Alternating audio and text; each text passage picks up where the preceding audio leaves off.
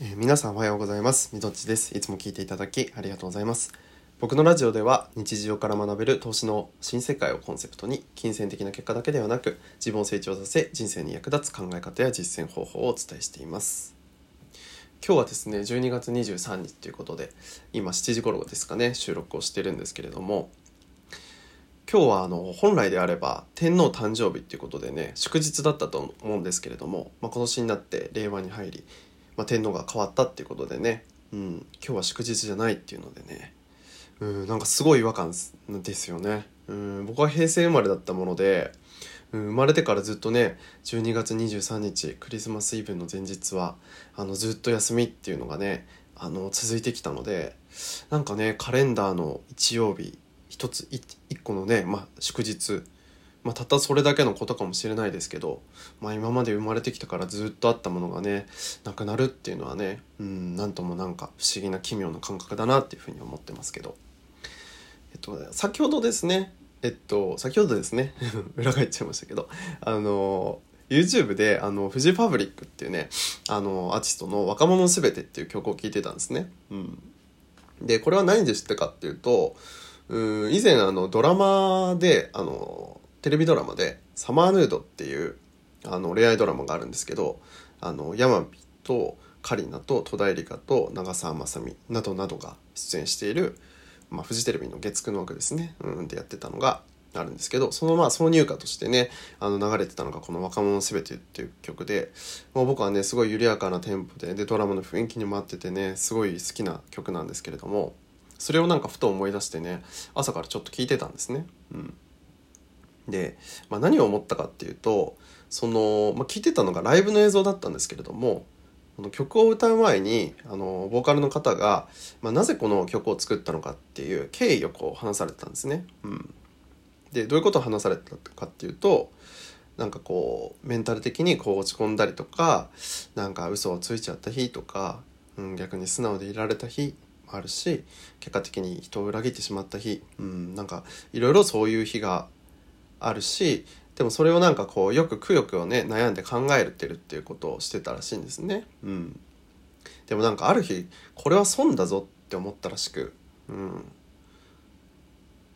でなんかなんかそれでおっしゃってたのがなんか BGM を聴きながらなんか歩いてなんか考えながら生きてってでそれをなんか死ぬまで悩みながらもなんか止まらず歩いていくっていうのが方がなんか得だよなってなんかそういう風に過ごしていった方がいいよなってなんか267になって気づきましたっていうのをねおっしゃってて、うん、でそんななんか思いをあの歌に込めました「聴いてください。若者のすべてです」みたいなね前振りだったんですけれども、うん、なんかね当時から、まあ、好きな曲ではあったんですけど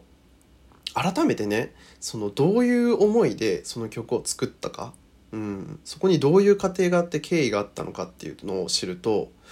やっぱり全然違いますよね。うん、なんか当時はその僕は別にフジファブリックがめちゃめちゃ好きっていうわけではなくてドラマきっかけでああいい曲だなっていう風に知っていたっていう形だったので、うん、なんかどういう人生を得てそのねフジファブリックになったのかとか、うん、どういう思いを得てその曲を作ったのかっていうのは全然知らなかったんですけど、うん、ちょっとしたねそういう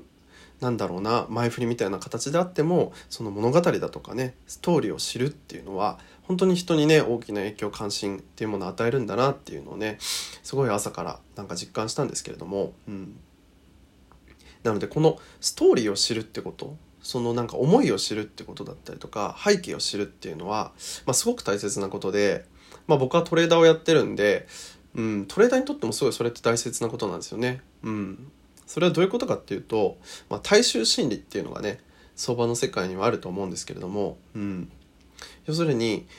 なんか自分とあの、まあ、向こう側にいるポジション向こう側の取引をするトレーダーでもいいですし自分と同じようなポジションを取るようなトレーダーでもいいんですけれども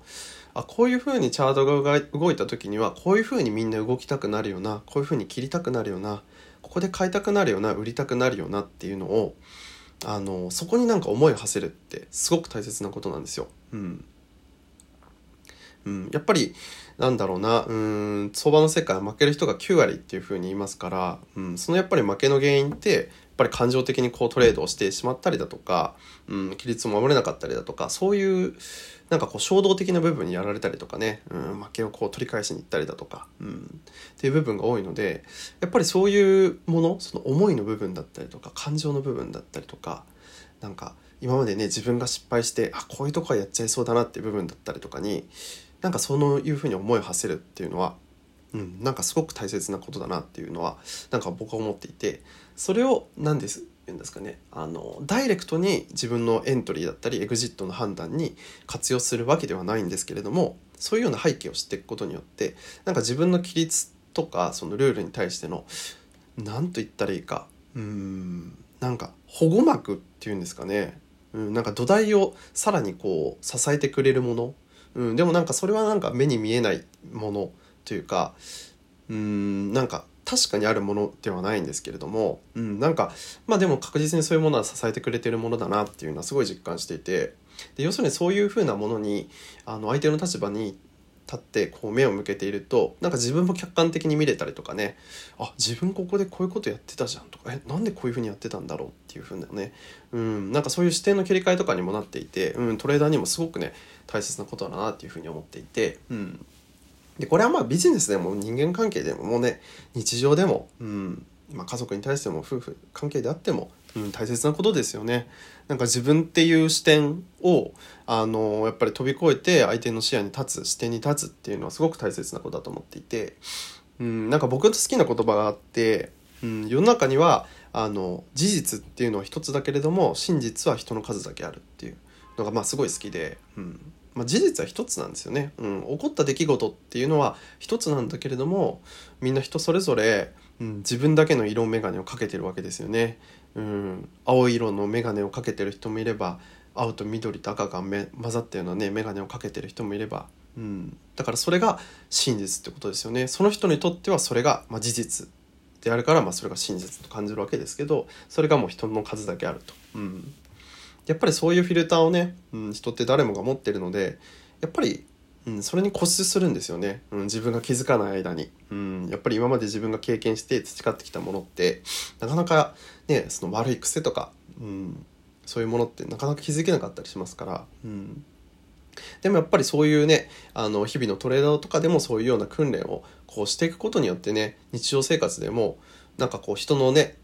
気持ちにこう寄り添ったりだとか、うん、立場を変えたりだとかっていう風なことが、うん、できるようになっていったんですよね僕も。うん、なんでよりこうなんだろうな人の気持ちに敏感になったりだとかあ本当は何を言いたいのかなとかっていうふうにあの思いを馳せてみたりだとか、うん、なんかそういうような形になることによってね、うん、人間関係もこうスムーズになったなっていうようなね、うん、経験があったので是非ですねあのこうストーリーを見立てるうん、思い背景っていうのを考えるっていうものをねあのその相場の世界でもそうですし是非まあビジネスだとか、まあ、人間関係でもそうですけどそういうことで、まあ、やってきたものっていうのは相場にも反映されますし相場でやったことは日常にも反映されると思いますので是非実践していっていただければなというふうに思っています。それでは今回はこの辺でありがとうございました。みどっちでした。